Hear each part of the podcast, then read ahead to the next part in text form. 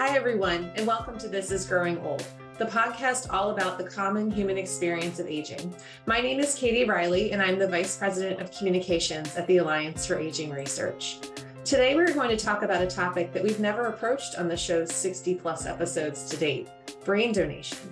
Now, many of us or our loved ones have opted to become a brain donor in the event of our death. But today we're going to raise awareness about this option that is not as commonly known or utilized as an organ donation process. An estimated 50 million Americans, that's one in six of us, suffer from some kind of neurological disease or disorder. And as we age, our likelihood of being diagnosed is unfortunately increasing. Joining us to answer some of the commonly asked questions about brain donation and to debunk a few misconceptions is Tish Hevel, CEO of the Brain Donor Project. This organization is a not for profit created to support the Neurobiobank at the National Institutes of Health, and it simplifies the process of brain donation. She's going to tell us how we can gift what she calls the most valuable thing that we have to better the health and wellness of future generations. Tish, thank you so much for joining us today. Katie, I appreciate you having me. Thank you. Well, let's jump right in. Uh, why don't you start by telling us how common or uncommon brain donation is and what researchers can learn from a brain, whether it be diseased or healthy? Very good question to start things off because part of the problem is it isn't common enough. You mentioned organ donation, and that's that's the biggest myth is that most people think if they've checked the box to become an organ donor, that that includes the brain. I mean, it seems reasonable, right? Not the case. So separate arrangements need to be made. And I feel like once people know that, they're all like, oh, okay, well, I'll do that. How do I do it? So that's really heartening because it's not that people have, you know, terrible objections about the whole idea. They just didn't know it's a thing nor how to do it. So we want to make it a lot more common is the answer to your question. Um, we're fortunate in that 18,000 people have so far at least started the process through the Brain Donor Project of becoming a donor when the time comes, either for themselves or a loved one. But it is such a critically needed resource. Um, those of us who work with aging populations and, and in disease communities know um, that it, it, we haven't had a good breakthrough in many of the diseases that are especially progressing with age in, in way too long. And neurosciences are telling us that this is the most precious resource for their studies. There's no substitute for it we come up with all kinds of really great technologies, imaging things to help them look around. They don't know where to point all those fancy instruments without having this tissue to help them guide the way. So, you know, they they you you mentioned diseased and healthy, and, and I'm glad you did because one of the one of the fallacies is people think that they only want diseased brains. You know, it's like, oh, I have Alzheimer's, I'll give up my brain for Alzheimer's disease. But if you think about if you think about it, healthy tissue is needed in every single study for comparative science. So it's mm-hmm. not just for people who are sick. Those of us who are fortunately at the moment anyway, not can play a really important role as well. Great. I think this topic is just fascinating. It's not something that people talk about sitting around the dinner table. So I'm so glad that we're, we're covering it today. Can you talk a little bit? Can you talk a little bit about the process? Like what happens uh, yes. when a brain is donated to the National Institutes of Health? Like how is it accessed upon death? Where does it go? And what type of research is done? Sure, that's a big question a lot of people have because the logistics of this are like uh, that's that helps you determine if you're going to do it, right? Mm-hmm. So first, I'll start with what the individual goes through um, and then what happens you know after death. So the important thing is that a person would be registered before they would pass. Uh, the timetable is quick. Upon death it's the same kind of timetable as organ donation. So mm-hmm. you know ideally the brain is back at the brain bank stored properly well within 24 hours of death and so because of that, it's important that all the paperwork need to be in place in advance.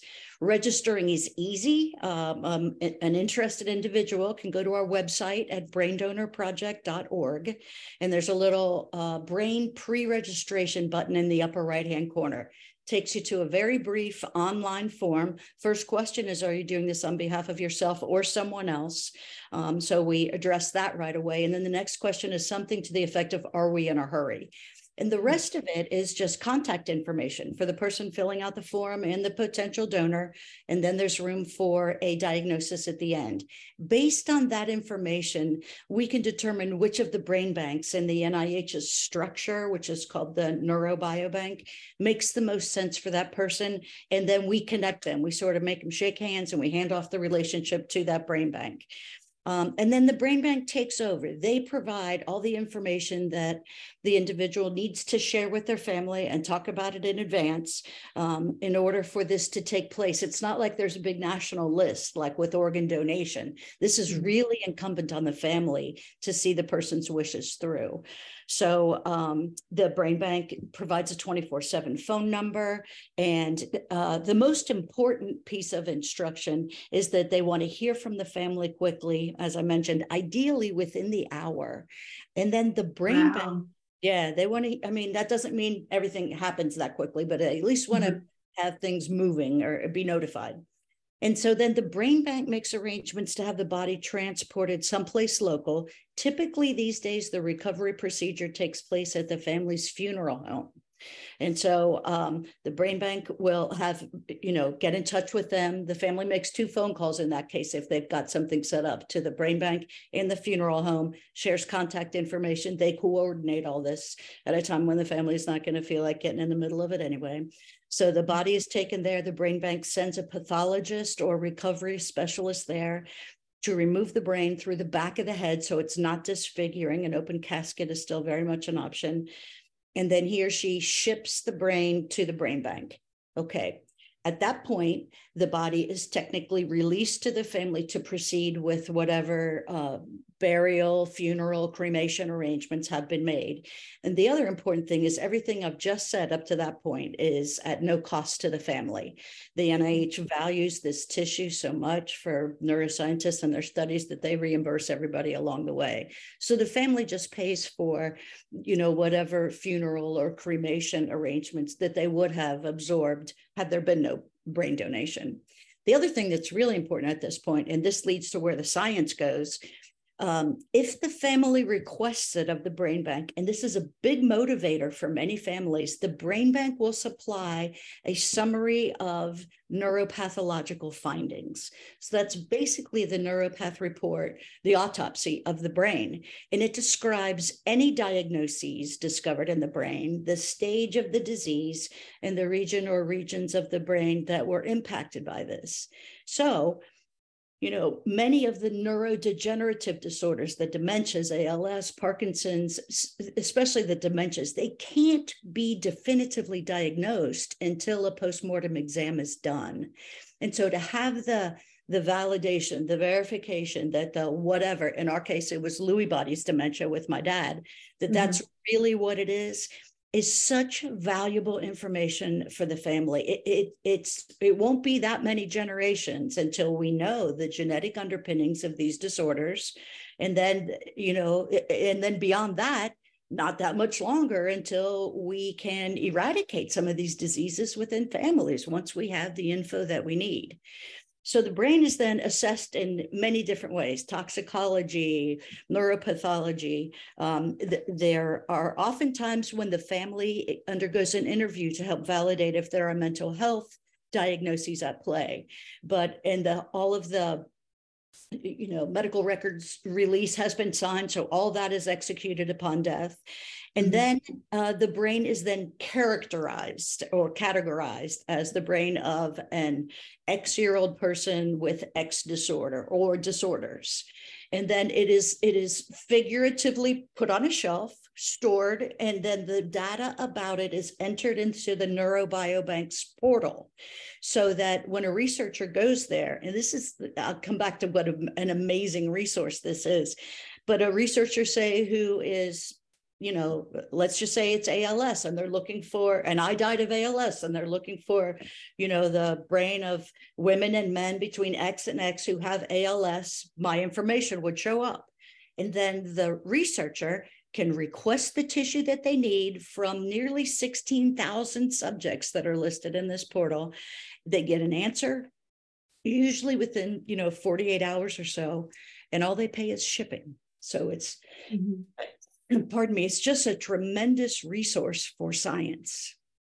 Yeah, that is, that is so interesting to hear that you could, as a family member, receive information back that could potentially impact your own life. We think about an organ and tissue donation and saving others' lives. And in this case, the research um, that can be gleaned from a brain. Right. And, and to hear that, that's incredible. It is. And it probably won't be anything that can be acted upon in that person's lifetime. Mm-hmm. But, you know, generations down the road, perhaps even this own person's family down the road and or strangers will mm-hmm. benefit mm-hmm. from the gift for sure. That's wonderful. So, Tish, you've done a great job explaining how to go to your website, braindonorproject.org, um, and set up the fill out the information to register to get this process getting into motion and everything. Are there any other things that families um, need to understand? Is there an advance directive that needs to come into play, or does this need to be in a will or trust? That's another question uh, that I get a lot, and so I'd like to try to stay ahead of it by doing some more education. But that's that's my life in, in this topic anyway. Um, attorneys will call us and say, "Can you give me?" There has to be some boilerplate language blah, blah, blah, because we're working on end of life planning. There mm-hmm. really isn't boilerplate language for two reasons. One, by the time anybody looks at the will or or consults, you know, um, after death paperwork, it's too late. The most important thing anybody can do is register in advance and talk to your family about your wishes.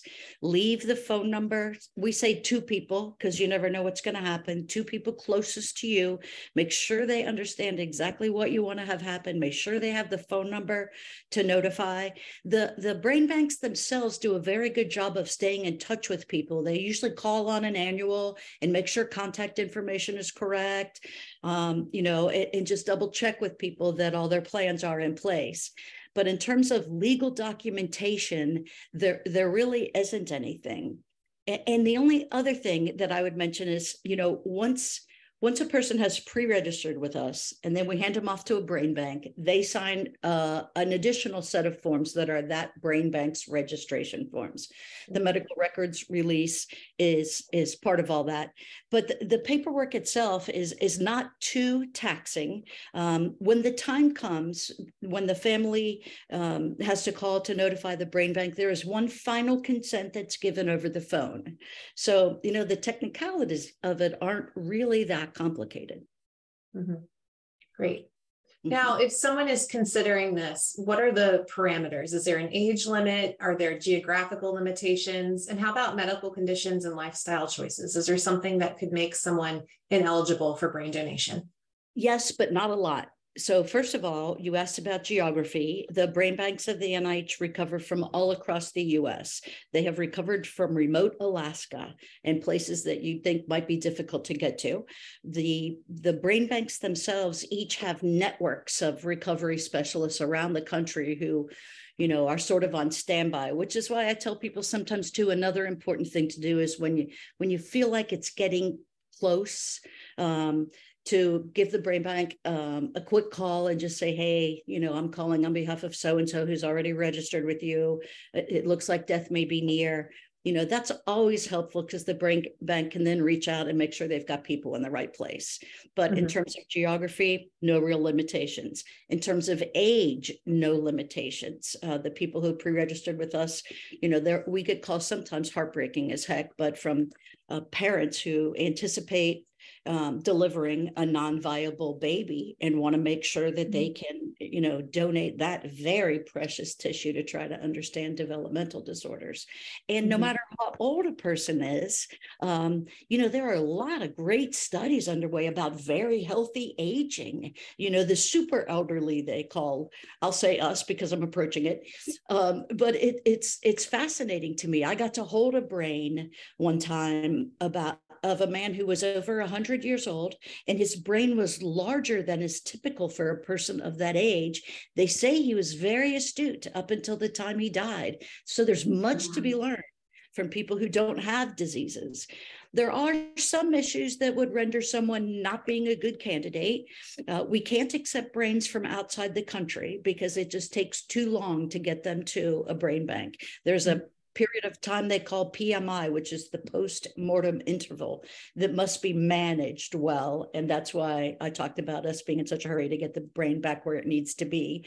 Um, mm-hmm. A systemic infectious disease that could compromise the lab is an issue. So, um, you know, Lyme disease sometimes acts like that. So they worry about, you know, being able to recover a Lyme disease brain just because it acts like an, it's an infectious disease.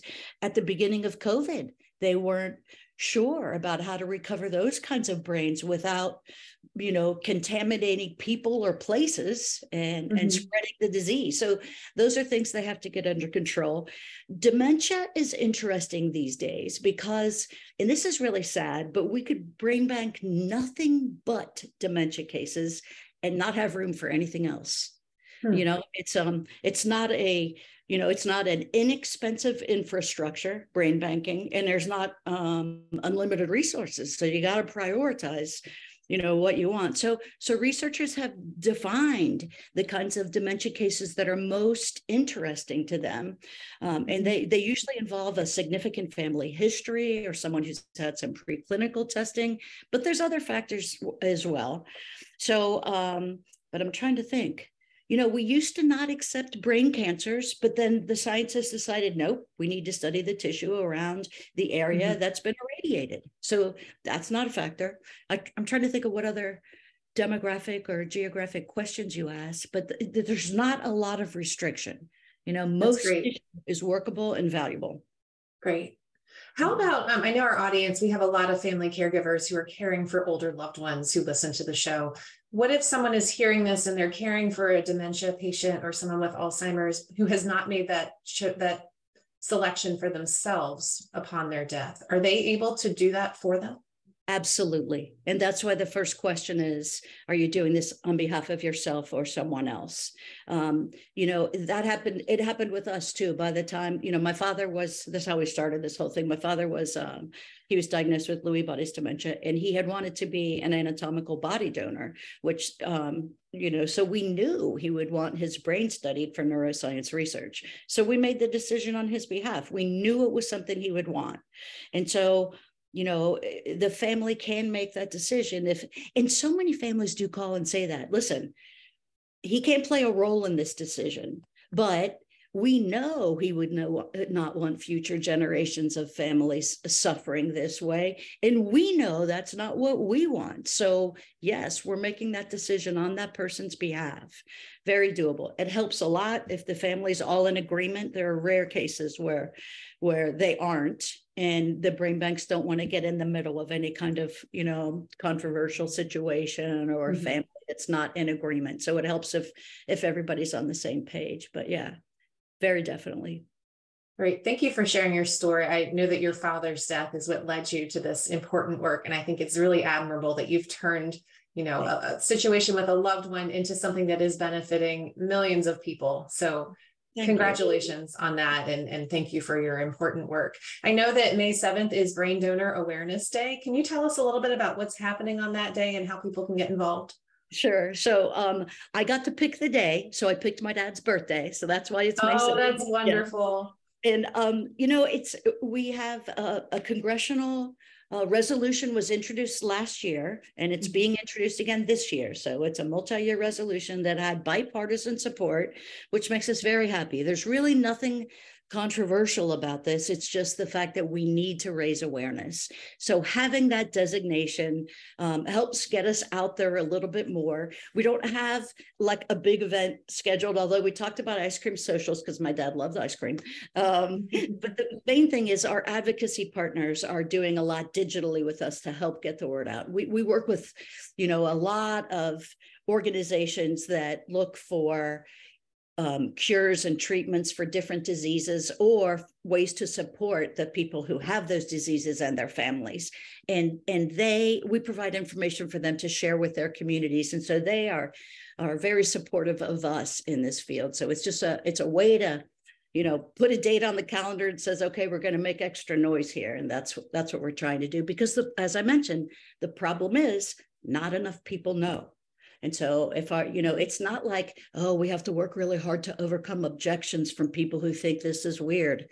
people don't think it's weird anymore. You know, our attitudes about death have changed so much. There was a study by the National Funeral Directors not long ago that I forget what the year they said it was, but it's like by the year 2030 or 2035, which is, let's face it, tomorrow, 70% of Americans would be opting for cremation. So if that doesn't tell you that you know our parts is are not as important to us as they maybe once were as a society um, mm-hmm. i know we felt that way when when my dad passed and we donated his brain and we were also able to donate his body and that's that's tricky but it can be done sometimes and so we're having this moment of remembering him with a lot of friends and family and there's no body and we felt great about the fact that all his parts were being used you know to advance science in some way yeah, so. it's definitely a different mindset to think about, but I think once you get there and understand the benefits of it, it's it's an easy decision. I'm with you, Katie. We find that people feel that way a lot. Wonderful. Well, now I want to pivot to our two closing questions that we ask all of our guests on This is Growing Old. Um, we like to ask first, when you were a child, what did you imagine growing older would be like? Oh my God, that's such a great question, you know, because it's so hard to picture yourself at that point. Um, first of all, I figured when I got to 39, I would stay at 39 physically, emotionally, mentally, all those things. Wouldn't that be great? No, growing old is such a gift, and not everybody gets to do it. So I didn't know how my life would turn out, but I knew I wanted to contribute. And the fact that I'm still able to, um, and in this way that I feel so passionate about, makes me very happy. Wonderful. That's a great response. And then our final question that we ask all of our guests is What do you look forward to now that you're an adult? What do you look forward to most about growing older? That's another great question. You know, my dad and I felt this, he was a very engaging man. He wanted to know people's stories, he wanted to connect with people in a way that was meaningful. And, and, and I kind of understand that the only thing that matters in this life is what we are to each other, what we can be to each other and for each other. And so my ability or or opportunity to do that is something I take very seriously. And as long as I can continue continue to do that in a meaningful way, that'll make me super happy. Fantastic. Tish, thank you so much and your colleagues for the work that you're doing with the Brain Donor Project. It's such important work. Um, and thank you for joining us to share this important information. As Tish said, you can visit braindonorproject.org to learn more or pre register to become a brain donor. Thank and for Katie. everyone listening and watching us online, thank you for listening to This is Growing Old. If you're enjoying the show, please subscribe wherever you stream your podcasts and be sure to follow us on your favorite social media channel um, for more resources from the Alliance for Aging Research. Thank you. Thank you.